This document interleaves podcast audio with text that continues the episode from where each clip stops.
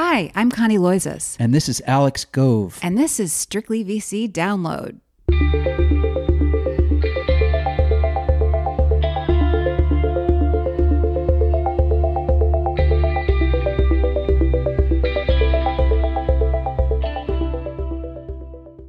Hi, it's Friday afternoon, August 21st. We are here in the Bay Area and feeling exceedingly thankful for this state's firefighters. They are absolute heroes. Alex, I know you agree with me. I don't know how they do it every year now that there's an actual wildfire season in California. And given that this one is getting a very early start, oof. But moving on to tech news, we are going to zip through a few of the week's big stories before jumping into SPACs, these blank check companies that are formed for the purpose of merging or acquiring other companies and that are taking off like, well, wildfire, if you'll excuse the expression. Former hedge fund billionaire Bill Ackman has one. So does Eventbrite co-founder and investor Kevin Hartz. Even former U.S. Speaker Paul Ryan has jumped into the fray with a SPAC. What are these things? How do they work? Should you be thinking about launching one? We'll answer some of these questions today with the help of Hartz, who joined us this week with his partner Troy Steckenrider to talk about the $200 million vehicle that they just took public on Tuesday. Also, keep an eye out for an explainer that we're working on right now over at TechCrunch that answers a lot of these questions, including what has changed structurally that makes SPACs more attractive now than in decades past, why they're priced the way they are, and how much does management make off these things anyway? But first, a look at the latest developments at Palantir. Alex? Palantir, a 17-year-old startup that makes data analytics and surveillance software for governments and corporations, sent some financial information to existing investors last night, and the news was not good. Although Palantir's 2019 revenue was $742.5 million, nearly 25% more than the year before, its net loss of $580 million was about the same as for 2018. In addition, the documents revealed that Palantir has not been having a lot of luck expanding its data products into the private sector. Comparing the first 6 months of 2019 against the first 6 months of 2020, government revenue increased by 76% versus just 27% growth in its commercial business. To be clear, private sector revenue is more than 50% of Palantir's total revenue, but it hasn't been growing at the rate that Palantir might like us to believe. Finally, Palantir seems to be relying on the same old existing customers to power its growth. For both the government and private sector sides of its business, 91% of the revenue growth came from existing customers.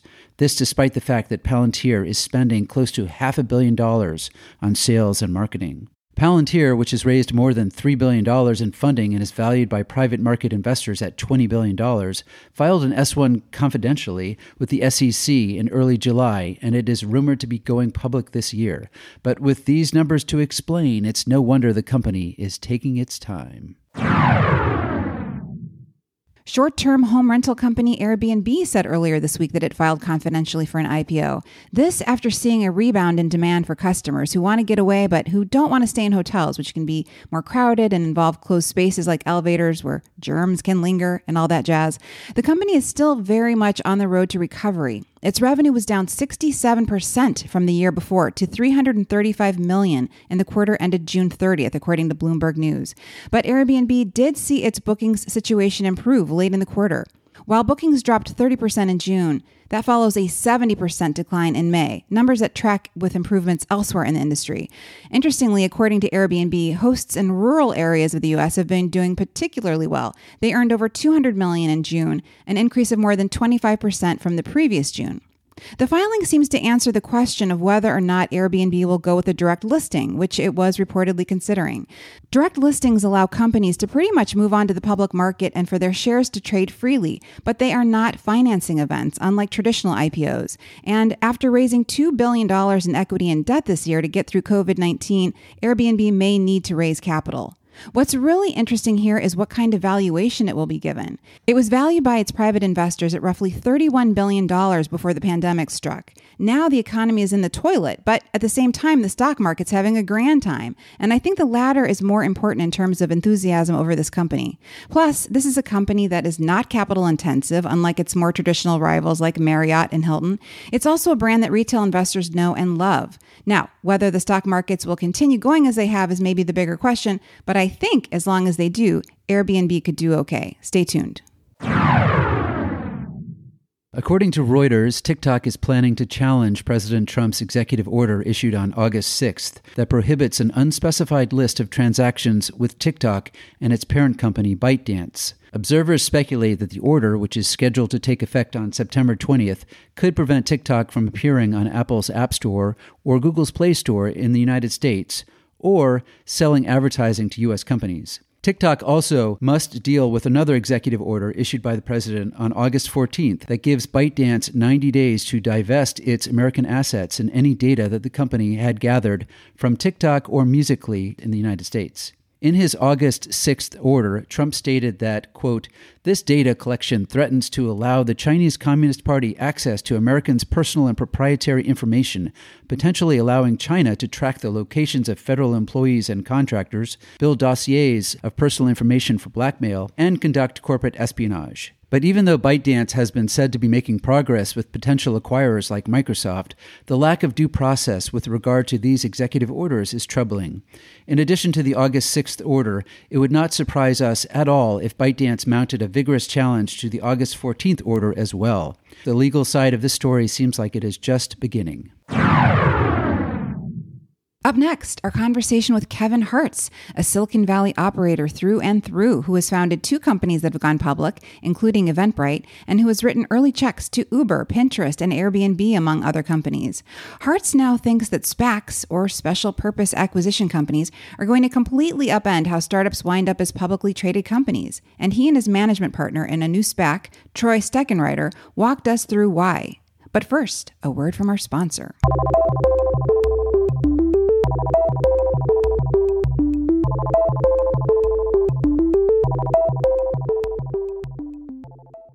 Building and scaling remote product teams is challenging. Wiseline is here to offer an alternative to the traditional nearshore, offshore experience. Our team of 800-plus designers and engineers bring a data-driven, cloud-native, and design-centric approach to solving your business challenges. Ready to learn more? Contact consulting at wiseline.com today.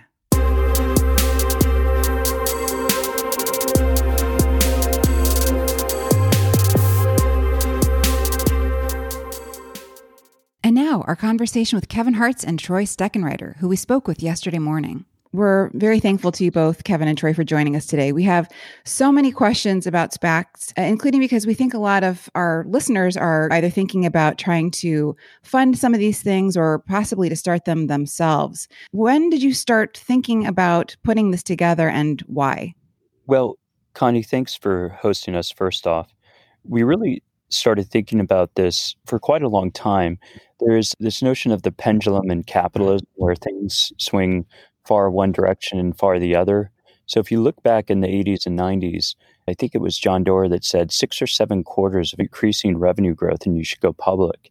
And over the last decade, we've seen things swung the other direction. So the average time of going public was 4 years from inception, which seems ludicrously early, but now we're at this crazy stage of going public in a ludicrous manner so late. The average time now is close to 12 years. And so it's swinging back the other direction. We see it. It's our jobs in technology to not just spot technological trends, but also changes in the climate and these new ways to facilitate our innovation economy to grow. So, for example, venture was just such an innovation, and it started out at this niche backwater in the 70s and 80s where you were considered throwing away your career if you moved as a New York investor to the peach orchards of Silicon Valley. And now we see that it's really driven the innovation economy. And also the economics were really misaligned, and the economics were much in favor of the investor. And now as they've come in line and are very fair to both sides, we've still seen both sides really benefit. In the same manner, SPACs have been this strange backwater of a financial instrument or asset class to get companies into the public market. And it's only recently that we're now seeing the ability for it to reform and the ability for the economics to align, the ability for it to be a very viable way for a company to get into the public markets. So, Kevin, as you mentioned, they have been around for a while, and I don't think they were very well regarded. They didn't perform very well in past years. What's changed? Well, the incentives have been misaligned. Troy, my co-founder of A-Star, the parent company in our first vehicle, One, which is now out in the market with $200 million, looking for that partner company, can explain more of the technical details.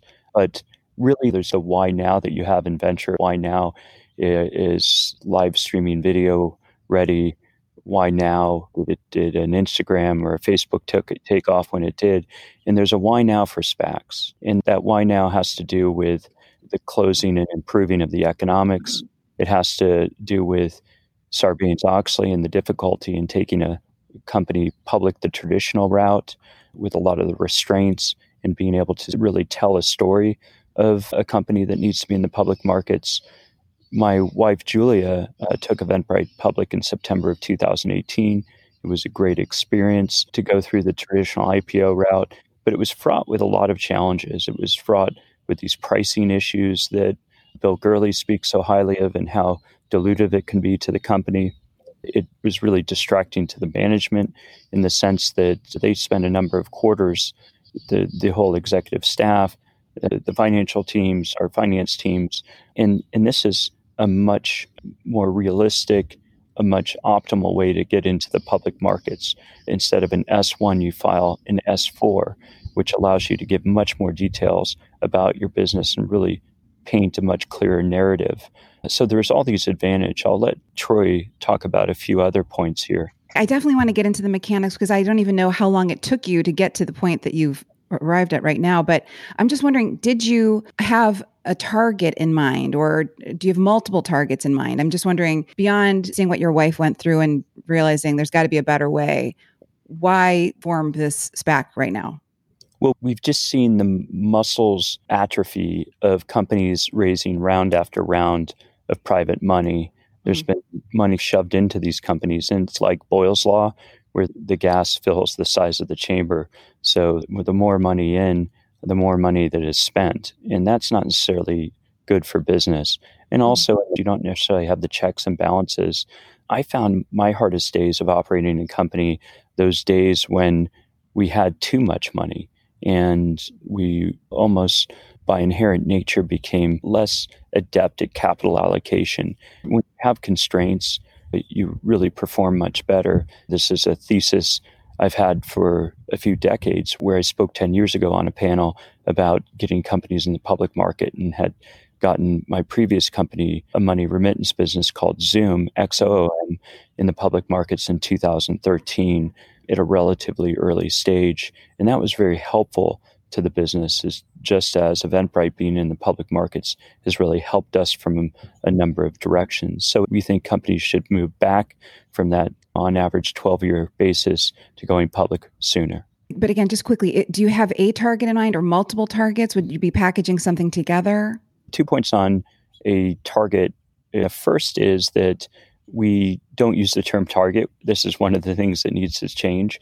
A target sounds like we're trying to assassinate somebody. We're using the term partner company. We're trying to find the right partner. We're a financing vehicle. We're nothing more than that. We're not here to take over a company. We're not here to replace management. We're here in the Valley. We've grown up in the Valley. We have that ethos. We're by founders and we're for founders. So we're really looking to partner with a great company, an enduring company, a company that's not just going to be a flash in the pan over the next 12 months and then dramatically disappoint investors and leave poor investors holding the bag, but a company that's going to be around for decades. Microsoft, for example, went public at a $500 million valuation in the 80s. Amazon went public at a $500 million valuation in the 90s, and as you know, are both worth more than $1.5 trillion each. So the type of company that we're looking for is really a business that shows real growth and traction, high margin business that has that triple digit growth year over year, and is as small as $50 million in revenues. As we really see you're growing fast, you've hit that inflection point, you have your core product really humming, and we want to get these companies into the public markets sooner. There's been a trend of the mega SPAC over the last 18 months. We've gone from 200 to 400 to 800 to a billion, and even this recent $4 billion SPAC. We're not out big game hunting. We have a $200 million SPAC, and despite the fact that we were many times oversubscribed in our offering, We're looking for a company that's approximately 4 to 6 times the size of our vehicle of $200 million. So that puts us in the billion-dollar range, something that is really unique out on the market, especially one that's run by technology founders and operators. So that's an important point. But the second point to that is that we can find a larger business that we can flex up with what's called a PIPE, a private investment in a public entity. And that allows us to expand the size of our capital through finding great long-term investors in the public markets. And that, in fact, lowers the cost of capital, even lower than an IPO or direct listing. The IPO process is admittedly flawed, and it takes companies too long to go public. But one of the benefits of the IPO process is that it allows companies to build support among institutions and also to provide lots of information to potential investors. And that's something that has been criticized about SPACs, that retail investors, for example, don't have the same level of information as institutional investors. Also, I wonder about what institutional support you can bring to your companies after they go public. Can you comment on that? I'll start off with the institutional investors and then let Troy talk about the information availability and sharing.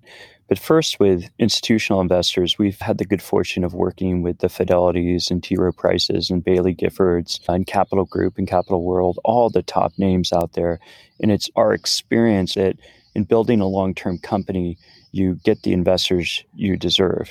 So if you're a flash in the pan, you're not going to get these great long-term institutional thinkers. But if you have that durability and that great business that we're looking for in our partners, you're going to get those top investors, and we're going to help facilitate that. We have primarily long-only investors in our SPAC, and we can, again, complement that with a PIPE where they can then buy in and have what we call lockbox investors, investors that are going to make that investment and throw away the key and just sit on those shares, just as we want to make an investment and not just flip the shares after 12 or 18 months with a tidy profit, but really earn our keep as a long-term partner holding those shares. My big mistake in my career has always been selling too early. So I've learned the hard way that to hold on and to see these companies really come into their full potential is our focus and practice here. And then I'll let Troy talk a bit about the information sharing and why you actually see the SPAC as a superior vehicle in terms of educating investors on the narrative and story and details of a business. Great. Thanks, Kevin. So this is actually a standard question we get about institutional participation in the SPAC. And as Kevin mentioned, we actually find that it is superior to the traditional IPO process, and that's for a couple of reasons. The first is that because the SPAC acquires a partner through what is technically a merger process, the company is able to give forecasts and guidance. So especially for a high-growth technology company, it's very, very helpful to be able to forecast out what its future economics will look like, because its historical financials may just be less relevant if you're growing at triple digits every year. Additionally, with COVID, again, that really makes historical financials less relevant than they may have been in the past. And so the ability for management team to give those forecasts and help guide investors really helps management team ensure that it gets a fair valuation that reflects the future potential of the business rather than its historical performance. The other thing we would highlight is that because of the PIPE structure, as Kevin mentioned, where large institutional investors can participate in a PIPE as part of the merger transaction, the institutional investors actually get more access to data, not less. As we talk to the number of long-only institutions who do both anchor investments in IPO as well as participate in PIPEs, they mentioned that they really like the PIPE structure far more. In a traditional IPO, they had 8 to 15 days during the roadshow to really get up to speed on a company and have to decide whether they want to make a sizable investment. That's really hard to do, to go from 0 to 100 that quickly. To contrast that, if you look at the PIPE, they can be wall crossed fairly early in the process and actually get access to inside company information. So they'll actually be able to see all the cohort analysis, all the metrics, all the typical things that a growth investor or a private equity investor might have access to.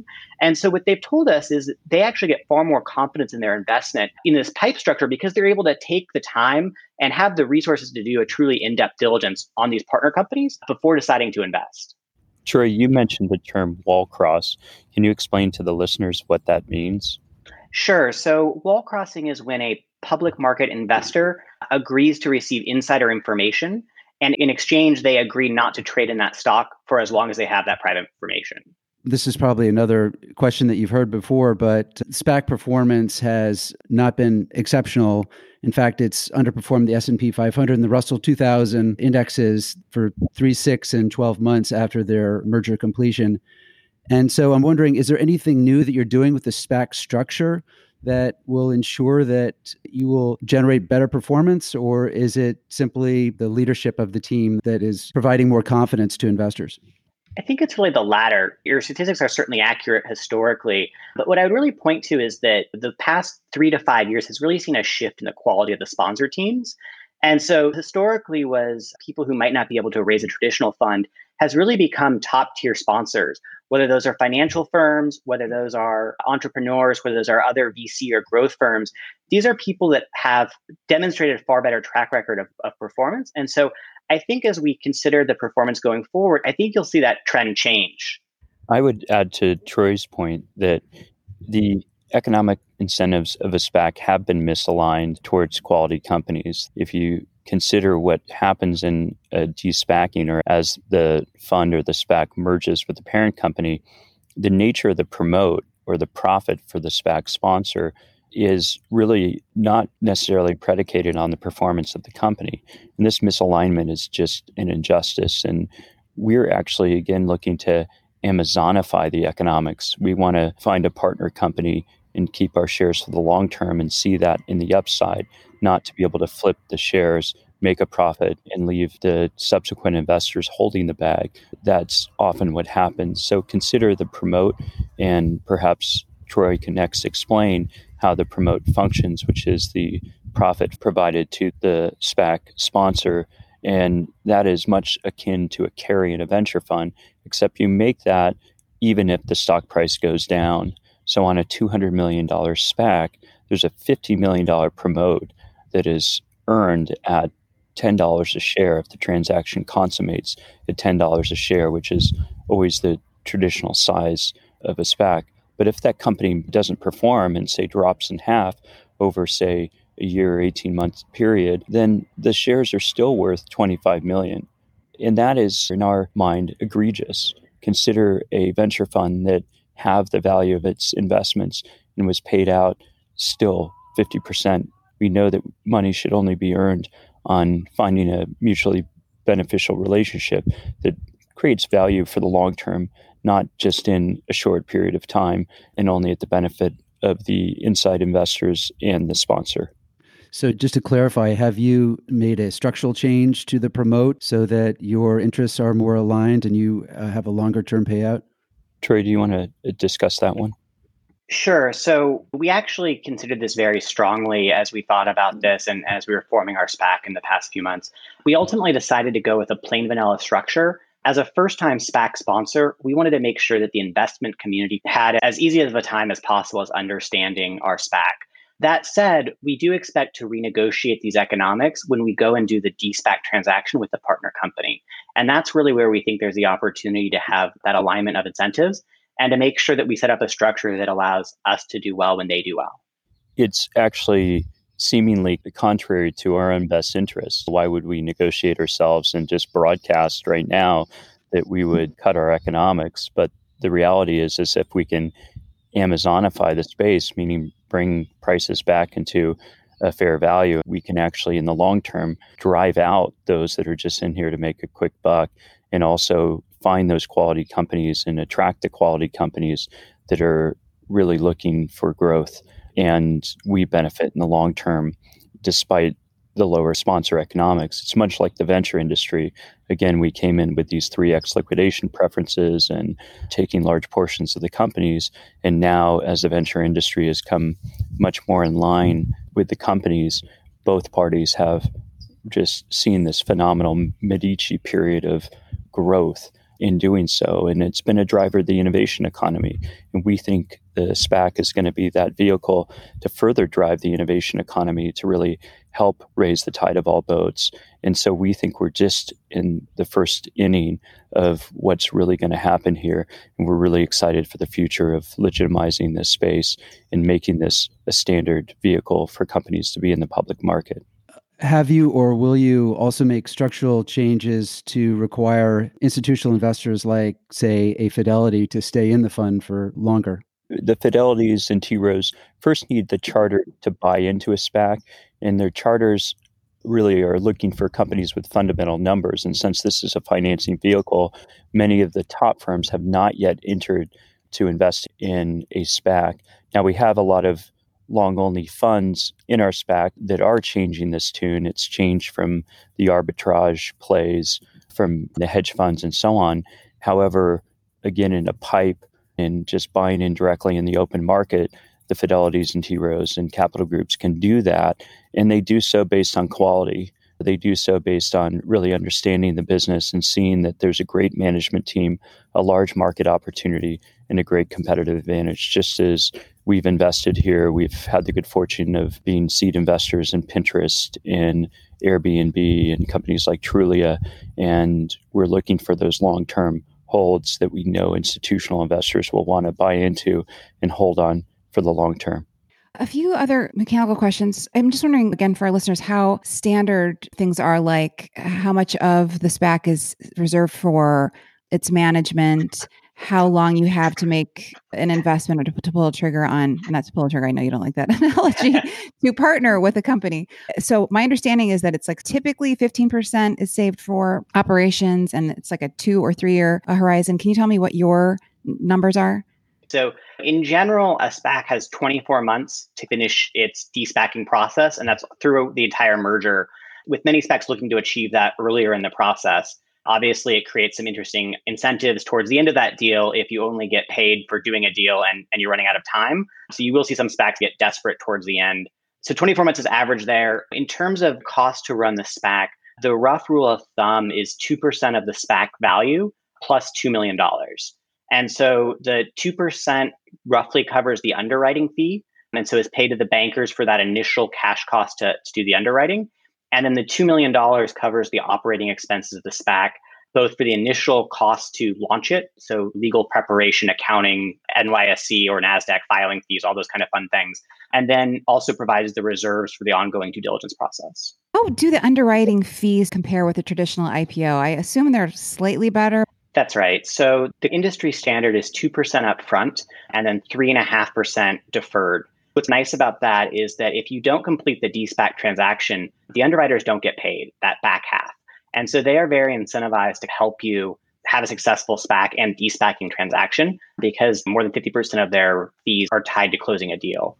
More broadly, I think what differentiates the SPAC's structure into a de-SPACing transaction from maybe a traditional IPO is this use of pipes that Kevin talked about.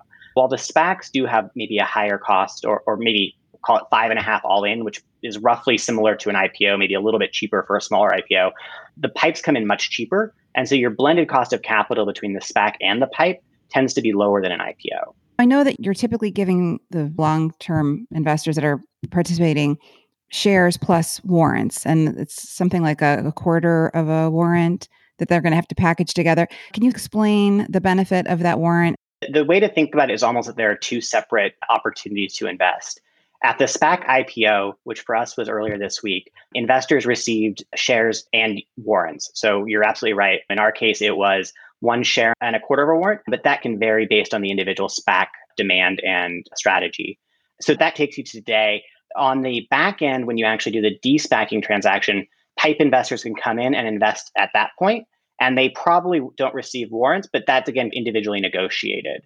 And so effectively what happens is an investor potentially gets 2 bites at the apple. They have the ability to invest on the same terms as everybody else upfront, not knowing what company you're going to acquire, or they have the ability to come in later in a pipe when there is a specific target in mind, and then they're looking to write typically a much larger check because they'll be anchoring a pipe investment. Also, can you talk a little bit about that de-SPACing process and what the SEC is looking for as part of that? So it's like you find the company that you want to partner with, you do your due diligence, and then you come together, the SEC looks at it, and then there's a roadshow. Can you walk us through that process a little bit?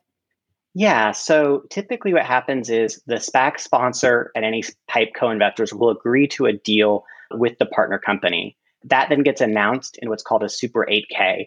And that basically lays out to the public the terms of the deal, includes a management presentation, often will explain why we as a SPAC are excited about this deal and why management is excited about this deal. That's where you can include those forecasts and anything else that's relevant. You then file a proxy, and the investors in the SPAC get to vote on whether or not they want to participate in that deal. Typically, the votes almost uniformly are successful. And then you eventually do the merger between the SPAC and the company ends up being public, and the cash transfers from the SPAC to the company and often can either go onto the company balance sheet or be used to buy out pre-existing investors. But the company then basically takes over the SPAC's listing and now is a public company at the end. From an SEC perspective, many of the same rules apply. You still need to have audited financials. You still need to be on your path to SOX compliance and things like that. And at that point, you exit the company as well? Do you maintain any involvement in the company once the de-SPACing process is finished? Our goal is to stay in the company as long as we can as shareholders and be long-term capital partners to that company. Whether or not the company wants to include us, our ethos, which is different from many SPACs outside the Valley, is not to rip and replace a management team, but to really support and promote a management team. We are looking to buttress them up. We are having a great deal of trust in the founders that we want to work with, that they know how to build their company. We're always there to advise or potentially serve as board members, but that's really at their discretion. And other than that, our goal is to hold those shares for the long term. So, Kevin, there's obviously a lot of stranded unicorns out there that I could see being helped by these SPACs. You've mentioned before that you think a lot of venture firms are going to be starting to do this, in addition to the hedge funds and private equity funds that we've seen already jump into the fray. We're seeing funds jump into this already. We're actually out in the Valley speaking with all the funds and just looking to educate the venture funds. We've had a lot of requests in. We think we're going to actually convert to Bill Gurley from the direct listings champion to the SPAC champion very soon. But we've had just a lot of interest from venture funds wanting to learn more. And then there are already those that are ahead of the curve. So Mark Stodd, for example, from Dragoneer, which invests in both public and private tech companies and some of the best on the planet, has just brought us back to the public markets. And just as I think you see this emergence of multi-stage venture funds, you'll see SPACs become a part of this practice. We're independent, and so we don't have a certain alignment, and I think that gives us certain advantages, but we want to welcome more into the space. If you think about it, the hundreds of growth funds out there in the private tech space, they make as many as a dozen investments a year. This is just a one-by-one investment, so there's an incredible amount of space to occupy, and while it's believed that we're at the height of SPACs, in reality, again, we're just in the first innings, and we really need to develop this with quality investors rather than what we've seen before. And those are those outsiders trying to talk their way in. And I guess with venture firms, they would just be giving their limited partners maybe first crack at these things, or how do you imagine that happening? That's a good question. Perhaps they would use their fees to buy into the promote side, and they would perhaps have their LPs be able to buy into the SPAC and also receive that warrant coverage. So that would likely be a very similar setup to a private venture fund where you have a fund raised from LPs and you would have a carry. In this case, it would be a SPAC raised from their LPs and a promote. I don't know if you can use the same pool of capital because of the structure of a fund, but I guess I'm not as technically astute on these certain details. Is there any requirement in the SPAC structure for the principals to put in their own money as there is in a VC fund? There's a requirement to put in 3% of the size of the fund. And what you see a lot is that this money is coming from elsewhere. It's coming from funds to back the sponsor. We chose to put in our own money. So on our $200 million SPAC, we put in $6 million of our own personal funds. And we did that because we want to have skin in the game and we want to demonstrate to our potential partner companies that we really care about this, that we have put our money where our mouth is. Do you see this as a pushing back on this decade plus long trend of companies staying private longer, the private marketplace eating the public marketplace? We do see this as a reversing trend. It's in the making now. We're seeing a big pipeline lining up of IPOs. We're seeing a new generation of founders that want to be out there, that want to emulate how the past worked tremendously well as these companies going public early. And you see, again, Apple, you see Amazon, you see Microsoft at $1.5 to $2 trillion valuations, and the power of what the public markets can do. We got a taste of that at Eventbrite, where we were slammed heavily by COVID. We were in a situation where we had to raise capital, and your typical private growth investors wouldn't have been there for that.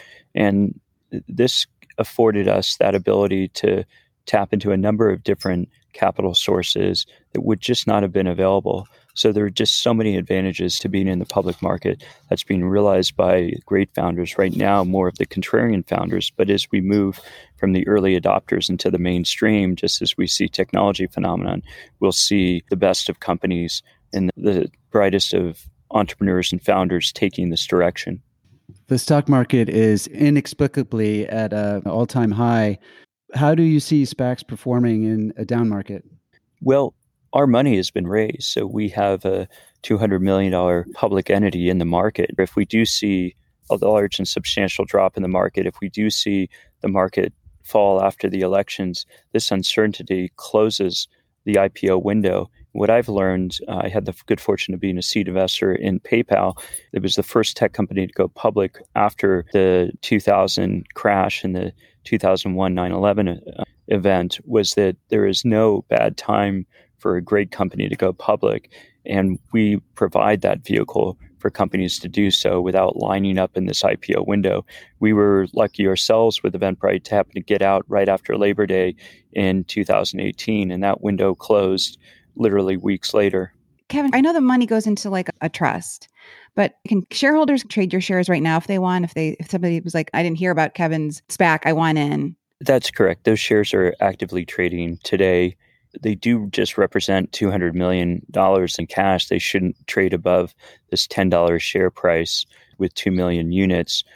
And so it stays around $10. The stasis should be around $10. During the de-SPACing process, if there's anticipation around the quality of the company, and then certainly after when the transaction is consummated, we would see that price movement really then go into action. But the shares are freely traded. We're not promoting it, but I find it interesting that for a great investor like Mark Stott at Dragoneer trades around $10 when this is a chance to buy in effectively into a rare and great returning fund for a retail investor. And that's a revolutionary concept within itself. And so in a sense, I think that roughly $10 share price his Dragoneer vehicle trades at is actually quite an interesting opportunity. This is like a $600 million SPAC? This is a $600 million SPAC, and this is from an investor that's in Airbnb, that's invested in Etsy and Uber and all these great companies. And now there's that chance for public market investors to be a part of that. Well, guys, thank you so much. I'm sure we could easily ask you 30 more questions, but I know you want to get on with your days.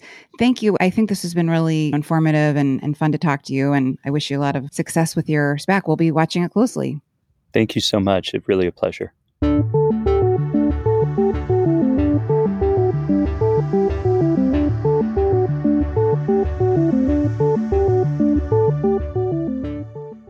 Thanks, everybody. And again, a special shout out to our firefighters who are doing such a great job.